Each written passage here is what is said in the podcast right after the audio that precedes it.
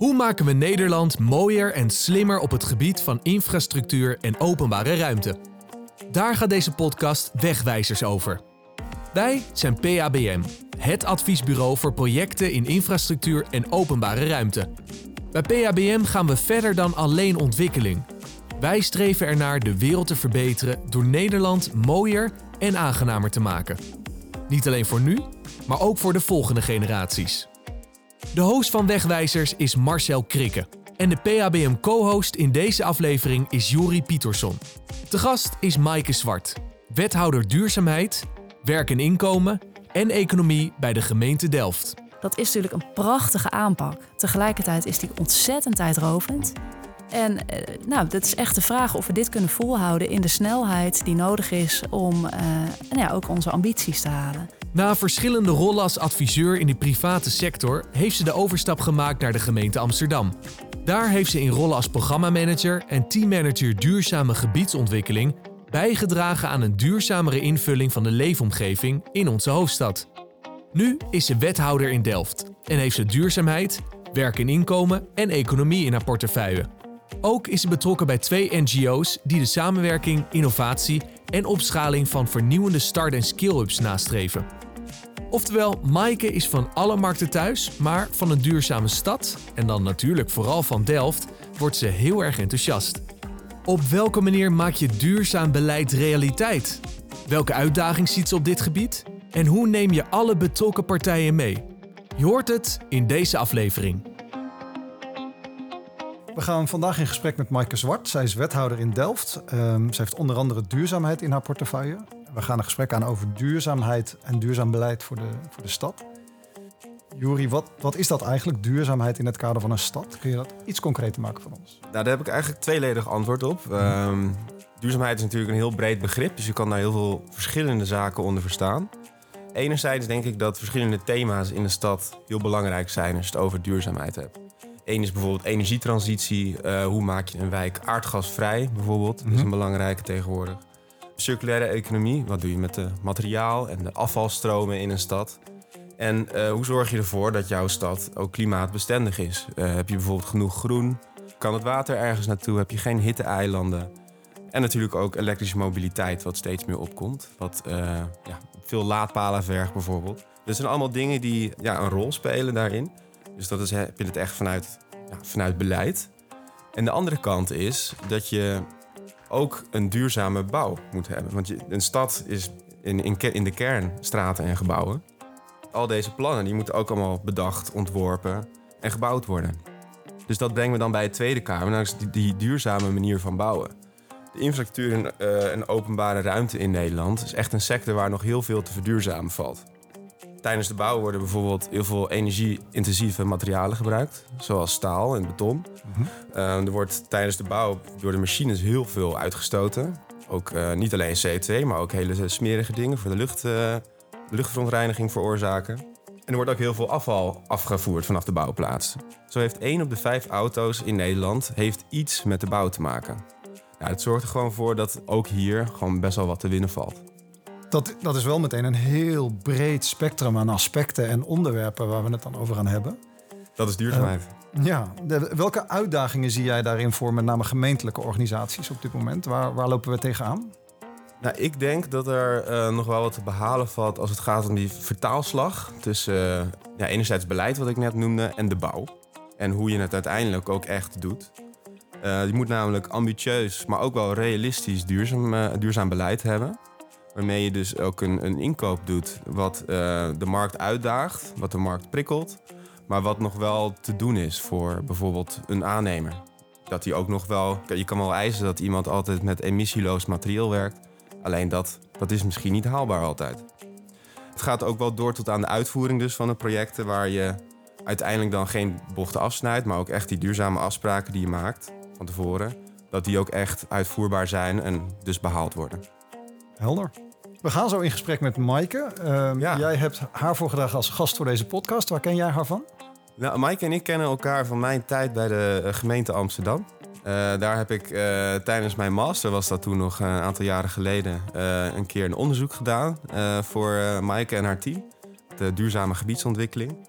En dat was een onderzoek naar hoe het duurzame beleid ook echt in de, de lopende bouwprojecten van toepassing was. Dus in hoeverre al die, dat is een heel uitgebreid pakket aan, aan eisen en normen in, in Amsterdam.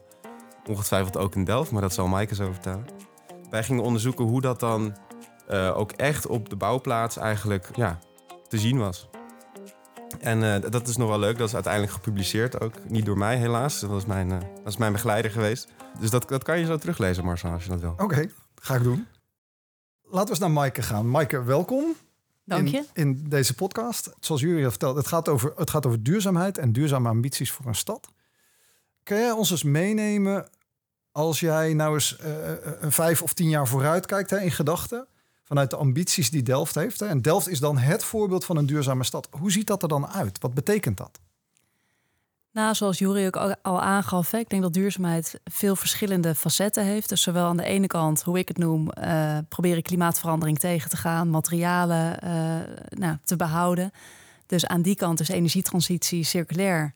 Zou ik zeggen dat we uh, hele grote stappen hebben gemaakt in de bebouwde omgeving. Dus met mensen dat hun huis geïsoleerd is, dat een warmtenet nou, sterk in aanleg is. Dat soort zaken. Aan de andere kant is die klimaatverandering natuurlijk al gaande. Mhm. Dus uh, kost inmiddels ook klimaatadaptatie behoorlijk wat geld en behoorlijk wat manuren. En ook daar hoop ik dat we over tien jaar al behoorlijk ver zijn in onze stad klimaatadaptief maken. Tegen nou ja, dat we kunnen omgaan met hetere zomers, met sterkere buien. En de biodiversiteit, die, die gaat denk ik door allebei heen. Hè? Dus die wil je en aan de ene kant voorkomen en aan de andere kant wil je daar ook weer rekening mee houden. Uh, dus dat we daar ook echt stappen in zetten als, uh, als stad. En, en waar staan jullie nu als je kijkt uh, in je huidige rol in, in Delft? Waar staat Delft op dit moment? Nou, ik denk wat Delft bijzonder goed gedaan heeft, is dat ze heel vroeg zijn begonnen met de energietransitie. En heel snel door hadden welke projecten hebben nou heel veel tijd nodig om gerealiseerd te worden. Bijvoorbeeld warmtenetten zijn echt hele ingewikkelde projecten die heel veel tijd nodig hebben um, om, om daadwerkelijk in de grond gelegd te worden. Nou, daar is Delft eigenlijk heel vroeg mee begonnen om dat allemaal te organiseren. Dus wat ik zie, en dat zie ik niet alleen, dat zien ook externe adviseurs, dat wij als Delft eigenlijk een hele stevige basis hebben qua beleid. We zijn ook heel compleet in ons beleid. Uh, maar dat onze uitdaging echt zit in nu in actie komen en het voor elkaar krijgen.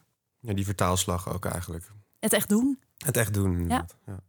En als je de vertaalslag maakt naar het aspect mobiliteit en, en doorstroming in de stad, kun je daar iets vertellen over de duurzaamheidsambities? Ja, ook daar hebben we uh, behoorlijk wat beleid staan. Dus in, het, uh, in zero-emissiezones bijvoorbeeld, of in uh, laadpalen die we, waar we ruimte voor maken in de stad.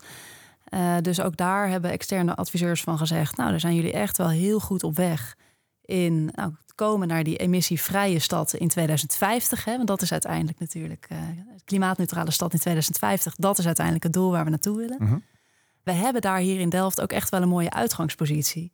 Want we hebben hier onwijs goed OV.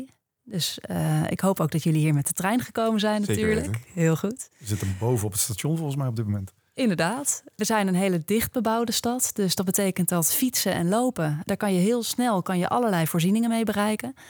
Dus als je kijkt naar mobiliteit, hebben we eigenlijk als stad een hele mooie uitgangspositie om ook echt in 2050 klimaatneutraal te zijn. Dus ambitie genoeg. Even, wat zijn daarin de grootste uitdagingen, zoals jij ze ziet? Nou, waar, waar ik echt wel uh, hele grote uitdagingen zie, is uh, in snelheid.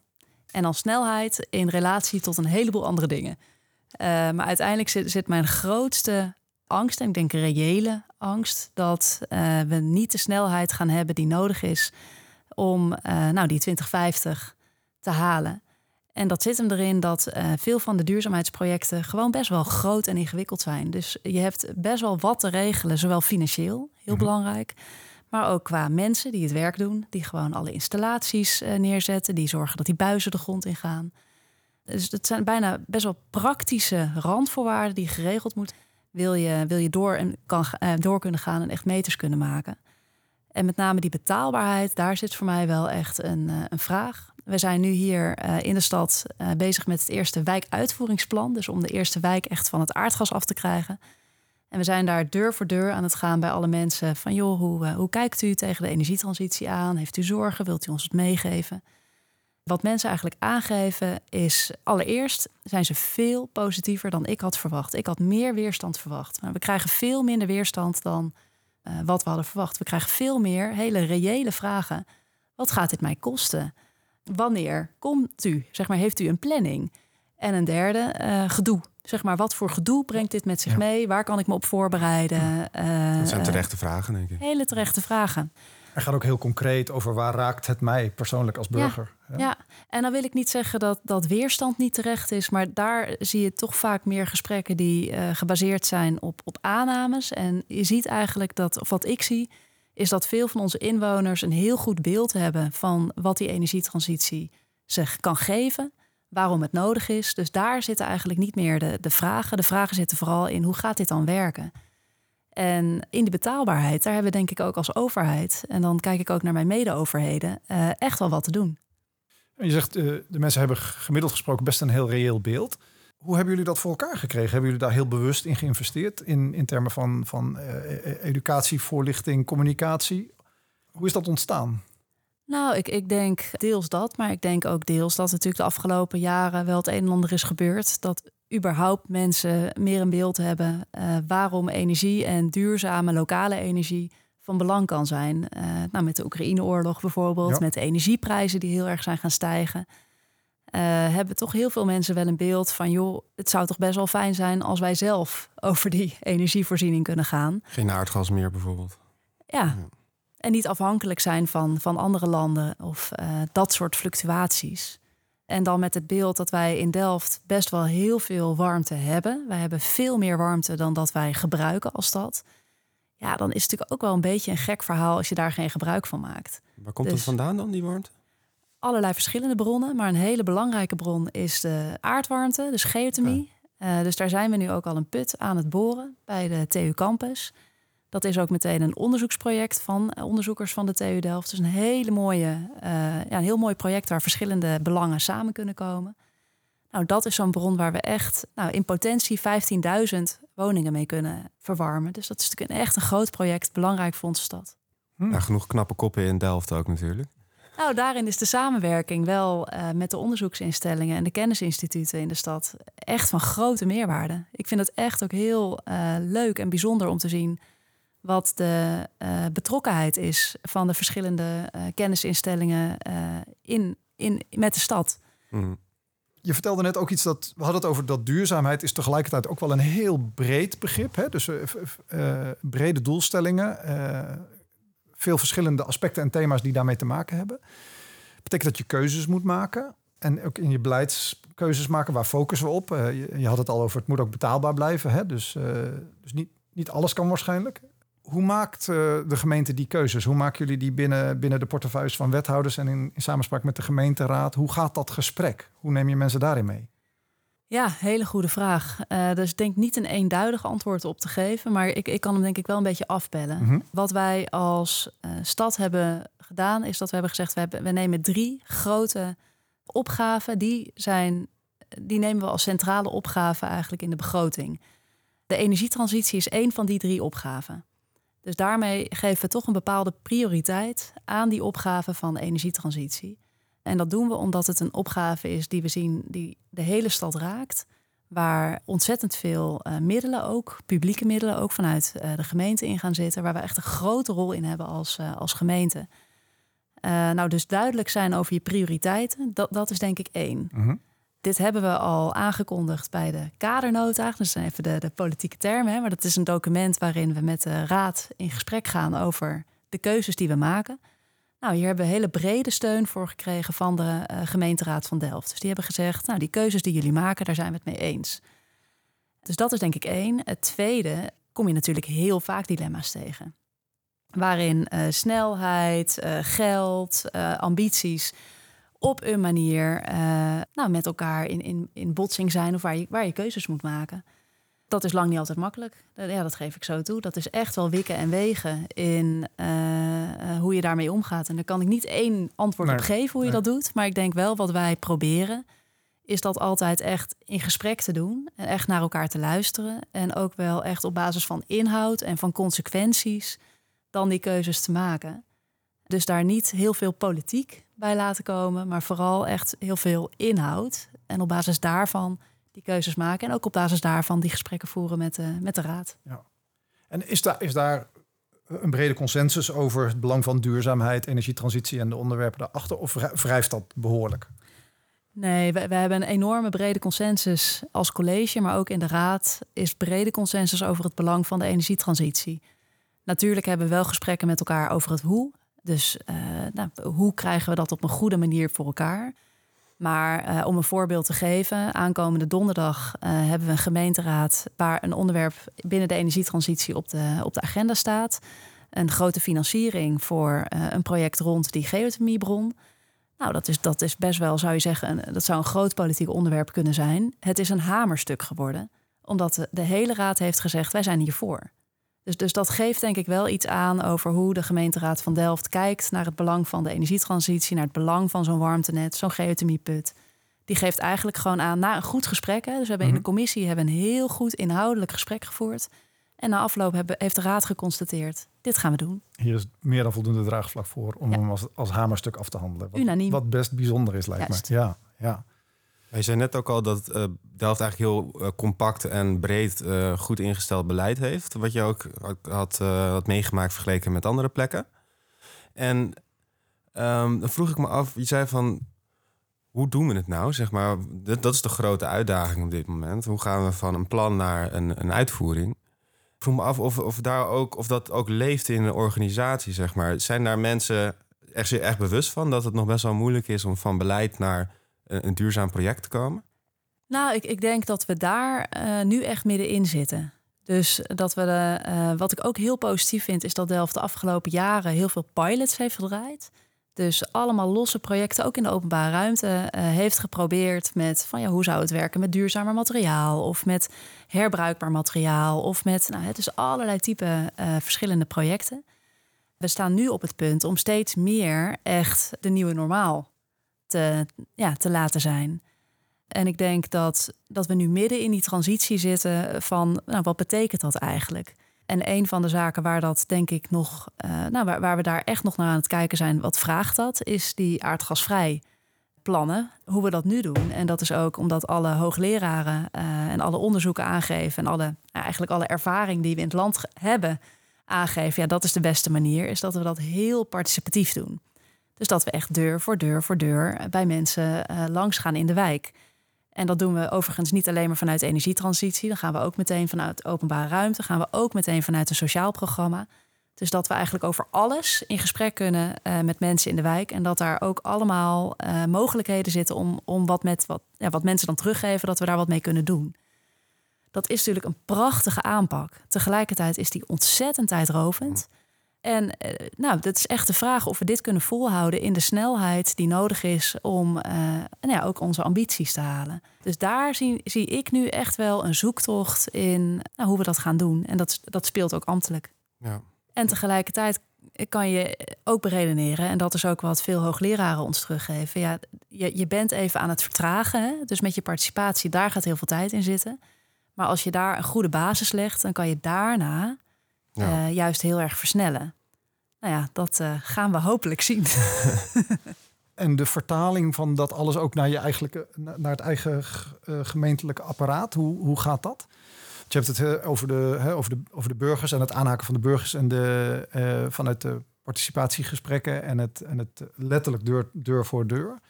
Ik was benieuwd naar die vertaling eigenlijk ook naar de projecten, naar de, naar de, ja, naar de eigen organisatie. Dat we zien dat bij andere gemeentes, maar ook bij grote projecten, bijvoorbeeld bij Rijkswaterstaat, de ambities over duurzaamheid wel heel groot zijn. Maar de vertaling naar, van, naar het concreet maken van wat betekent dat dan en wat gaan we dan precies doen, uh, een ontzettende zoektocht is. Ja, dat, uh, uh, dat herken ik ook. En ik denk dat het wel heel erg verschilt per thema. Dus dat we op energie al wel veel verder zijn dan bijvoorbeeld circulair. En bij circulair zijn we, uh, ook als Delft, hebben we daar moeilijke keuzes in moeten maken. Dus een paar jaar geleden zaten wij financieel heel erg krap.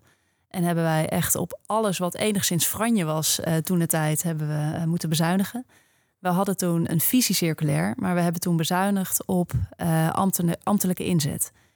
Oftewel, we zijn eigenlijk pas anderhalf jaar geleden hebben we weer iemand langzaam kunnen inwerken, kunnen aannemen om op circulair weer wat te gaan doen. Daar zijn we nu bezig met een uitvoeringsprogramma.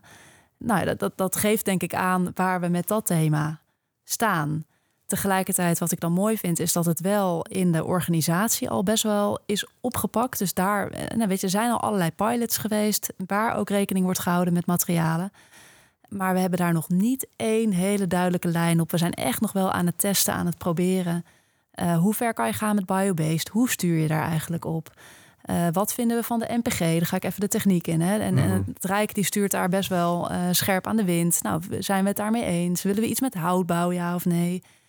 Uh, hoe doen we dat eigenlijk met inkoop bij bruggen? Bij, nou, bijvoorbeeld, wij zijn nu bezig met het voorbereiden van de bouw van een nieuwe brug, de Gelatinebrug. En daar hebben we ook eerst een marktconsultatie gedaan om ook bij de markt uit te vragen van hoe kunnen we dit nou het beste aanpakken? Wij hebben hoge ambities. Uh, hoe krijgen we dat dan ook echt voor elkaar?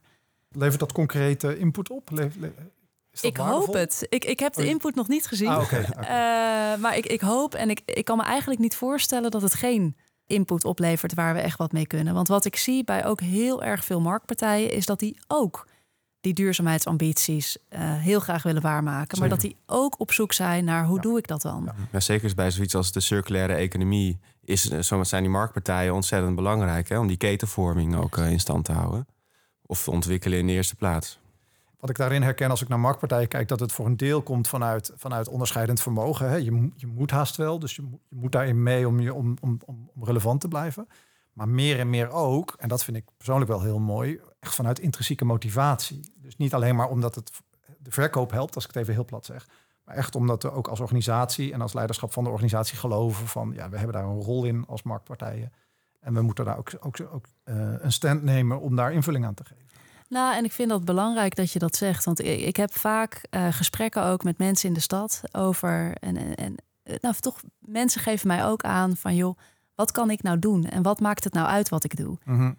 Nou, ik ben echt van mening dat iedereen kan heel veel verschil maken. En je kan op best wel veel verschillende manieren verschil maken. Dus ik heb hem inmiddels een soort afgepeld van hey, wat zijn nou die manieren waarop je verschil kan maken en, en wat voor effect heeft dat dan? Ik denk, je kan persoonlijk echt heel veel effect maken in de manier van hoe je leeft. Hè? Dus dat jullie hier dan met de trein komen, dat zijn denk ik belangrijke keuzes in hoe je dat doet. Wij ook als college proberen zoveel mogelijk met openbaar vervoer te rijden of te, zoveel mogelijk met de fiets. We zijn er echt bewust mee bezig om dat te doen. Wat je eet maakt natuurlijk heel erg veel uit. Wat je koopt maakt heel erg veel uit. Hoeveel je nieuw koopt, kan het ook anders. Dus dat soort keuzes kan iedereen voor zich uh, maken hoe je daarmee omgaat. Een tweede is natuurlijk hoe je stemt. Dat zeg ik niet alleen als politica, maar ook omdat het echt heel erg veel uitmaakt in wat voor beleid er komt, wat voor randvoorwaarden er worden ja, geschept en dus hoeveel tempo je echt kan maken. Een derde, die vergeten denk ik heel veel mensen, maar die maak ik nu in mijn rol uh, ook heel veel mee, is het collectief. Wij hebben hier in de stad een energiecoöperatie. Dat zijn inwoners die zichzelf hebben georganiseerd en hebben mm -hmm. gezegd: wij willen graag uh, dat Delft duurzamer wordt en wij gaan dat uh, zelf ook organiseren. Nou, die hebben een enorme kracht in uh, hoe die stad dan ook daadwerkelijk verduurzaamt. Nou, je hebt energiecoöperaties op wijkniveau, op buurtniveau, op uh, stadsniveau. Dat, dat zijn echt hele belangrijke type organisaties, denk ik, voor hoe we uh, de energietransitie, maar ook de circulaire transitie aan kunnen pakken. Dus ook bedrijven bijvoorbeeld, ze kunnen zich echt veel ja, als collectief organiseren, kunnen daar veel meer stappen mee maken. Ja. En ik denk tenslotte dat wat je doet in je werk, en dat is het bruggetje ook naar jouw vraag, mm -hmm. Dat dat heel erg veel uitmaakt. Ik heb veel gesprekken ook met jonge mensen die zeggen: ja, wat, wat, uh, wat kan ik nou doen als vervolgstap? Hè? Uh, hoe kan ik een duurzame baan gaan doen? Ik denk ja. Het is denk ik handig om wel een bedrijf te zoeken wat al enigszins gemotiveerd is. Hè? Maar in heel erg veel bedrijven kan je impact hebben. Omdat heel erg veel bedrijven die duurzame transitie moeten gaan maken. Dus wat je in je baan doet. Ik denk, we hoeven echt niet met z'n allen bij NGO's te werken, om het zo te zeggen. Juist ook in uh, grote bedrijven of in uh, maakbedrijven kan je heel erg veel positieve impact hebben in juist die duurzame transitie. Ja, maar dat herken ik volledig. De, ik denk dat de, de hele ontwikkeling van het thema duurzaamheid binnen, onze, binnen ons adviesbureau en de energie die daarop zit en de ideeën die we daarover hebben, die zijn helemaal van, van, vanuit de medewerkers gekomen. Die op een gegeven moment hebben gezegd, ja, wij, wij vinden dit belangrijk, wij zetten dit op de kaart en dit wordt een thema binnen onze organisatie. Dat is niet van bovenuit bedacht, maar dat is echt, echt ontstaan. En het enige wat we hoefden te doen is daar ruimte aan geven uh, om, om dat door te ontwikkelen. Uiteindelijk is dat de grootste investering die je doet. Hè? Uh, je eigen tijd die je besteedt aan je baan, aan je professionele leven. Dat zijn aardig wat uren namelijk in een mensenleven. En als je die ja, goed besteedt, dan, uh, dan ben je goed bezig. Ja, helemaal eens. Wat ik, wat ik herken is dat we eigenlijk met z'n allen, hè, of het nou op persoonlijk niveau of, of ik in mijn organisatie of marktpartijen, gemeentelijke organisaties, we zitten met z'n allen in een, in een enorm ontdekkingsreis, hè, in, een, in een leercurve zou je kunnen zeggen. Hoe gaat de kennisuitwisseling daarover en die ideeënuitwisseling met andere, met name overheidsorganisaties, gemeentelijke organisaties? Hoe, hoe organiseren jullie dat en hoe beleef je dat? Nou, dat, dat uh, verrast mij echt wel heel positief. Dus de uh, samenwerking met andere gemeentes, maar ook de uitwisseling bijvoorbeeld met andere wethouder duur, wethouders duurzaamheid, is echt heel nauw. Dus we gaan ook bij elkaar op bezoek om van elkaar te leren. Hebben echt gesprekken met elkaar van joh, uh, jij bent daar een paar jaar geleden mee begonnen. Hoe heb je dat ja, beleefd? wat heb je ervan geleerd? Nou, gemeentes zijn ook georganiseerd in allerlei type verbanden. Dus in de Vereniging Nederlandse Gemeentes, de VNG. Mhm. Die hebben bijvoorbeeld ook masterclasses energietransitie, waarin ze allerlei sprekers uitnodigen uit zowel de industrie, maar ook hoogleraren. Uh, om echt met elkaar in gesprek te gaan en met elkaar te leren uh, hoe kunnen we het nou nog beter doen. Doe ik ook aan mee, heb ik heel veel zin in. Uh, maar ook bijvoorbeeld bij de G40, dat zijn de 40 nou zeg, middelgrote gemeentes, Groningen, Maastricht, Arnhem. Daar hebben we heel veel gesprekken met elkaar over nou, de duurzaamheidstransitie. Schrijven we ook samen papers van hoe kijken wij er naar, wat willen wij graag bereiken. Uh, dus ja, als je met elkaar stelling neemt, dan moet je natuurlijk ook echt met elkaar het gesprek ingaan van wat vinden we nou echt. En dat, uh, dat gesprek vind ik heel waardevol. Ik merk een enorme bevlogenheid bij je over, de, over, dit, over deze onderwerpen, over dit thema. Hè? Uh, en het is maar één van de thema's in jouw portefeuille. Maar het past goed bij je volgens mij. Hoe, even iets meer persoonlijke vraag. Hè? Hoe is deze rol op jouw pad gekomen? Of ben jij op het pad van deze rol gekomen? Ja, leuke vraag. Uh, nou, ik werkte al in, uh, in de duurzaamheid, in uh, duurzaamheid gerelateerd aan gebiedsontwikkeling met name. maar ik was wel ook zelf echt op zoek naar. Ik, ja, ik zocht het toen eigenlijk meer privé. Van hoe kan ik nou nog meer impact hebben in die duurzame transitie? Dus ik ben in mijn eigen leefstijl heel veel veranderingen gaan doorvoeren. Zeg maar, al mijn kleding is bijvoorbeeld alleen nog maar tweedehands. Ik eet veganistisch ik rij geen auto. Nou, allemaal dat soort zaken uh, heb ik zelf doorgevoerd. En ik stond wel een beetje op een punt van, nou, wat kan ik nou nog meer? Hoe kan ik nou nog meer impact hebben? En toen uh, ben ik gevraagd door nou, STIP, de partij in Delft waarvoor ik nu wethouder ben, mm -hmm. om te solliciteren op uh, nou, de vacature wethouder. Dat is eigenlijk een beetje een gek proces, want die vacature is er niet. Want je hebt pas een wethouderspositie als je een coalitie hebt gevormd. Uh, dus eigenlijk staat de vacature zeg maar, van wethouder maar een, een dag open of zo. Hè, als je het gewoon feitelijk bekijkt. Dus nou, ik, ik was heel lang uh, ben ik kandidaat wethouder geweest, zonder te weten of het daadwerkelijk ook zou, uh, zou gaan gebeuren. Maar toen ik werd gevraagd voor stip, was dat voor mij wel heel erg een, een reden om te zeggen: van, Nou, dat, dat wil ik echt wel heel erg graag overwegen. Niet omdat ik mijn baan in, uh, nou, die ik toen had uh, niet interessant vond. Want ik vond dat een hele mooie baan. Echt een hele leuke baan ook. Maar wel omdat ik op zoek was naar meer impact. En ik denk dat je als bestuurder uh, nou, nog wel meer impact kan hebben dan in, nou, in de baan die ik hiervoor had. Ja, en je hebt ook in, in Delft gestudeerd, vertelde je toch? Dus ja, hoe voelt het om weer terug te zijn? nou, dat is heel leuk. Want ik heb hier inderdaad jaren gewoond en, en hier gestudeerd. Ook mijn man hier leren kennen. En uh, nu woon ik er inmiddels met mijn kinderen. En dan beleef je zo'n stad toch wel uh, echt weer heel ja. anders dan, uh, dan als student. Nou, ik dacht dat ik elke stoeptegel van Delft toch echt wel kende en kon omdraaien. En nu ja. als, Nou ja, als moeder leer je ook alle speelplekken kennen, leer je de kinderboerderijen goed kennen. En denk je, oh, dat, dat is wel. Ik krijg nu wel weer nog een completer beeld van de stad. Leuk, leuk om te horen. Maaike, dank voor dit gesprek. Dat je bereid was om hier met ons over, uh, over te delen. Ja, dankjewel. Ik vond het, uh, ik vond het erg leuk, dus uh, dank. Ja, dank voor de uitnodiging. Bedankt voor het luisteren naar deze aflevering met Maaike Zwart. Wil jij Nederland ook mooier en slimmer maken op het gebied van mobiliteit en infrastructuur? Bekijk dan pabm.nl/podcast.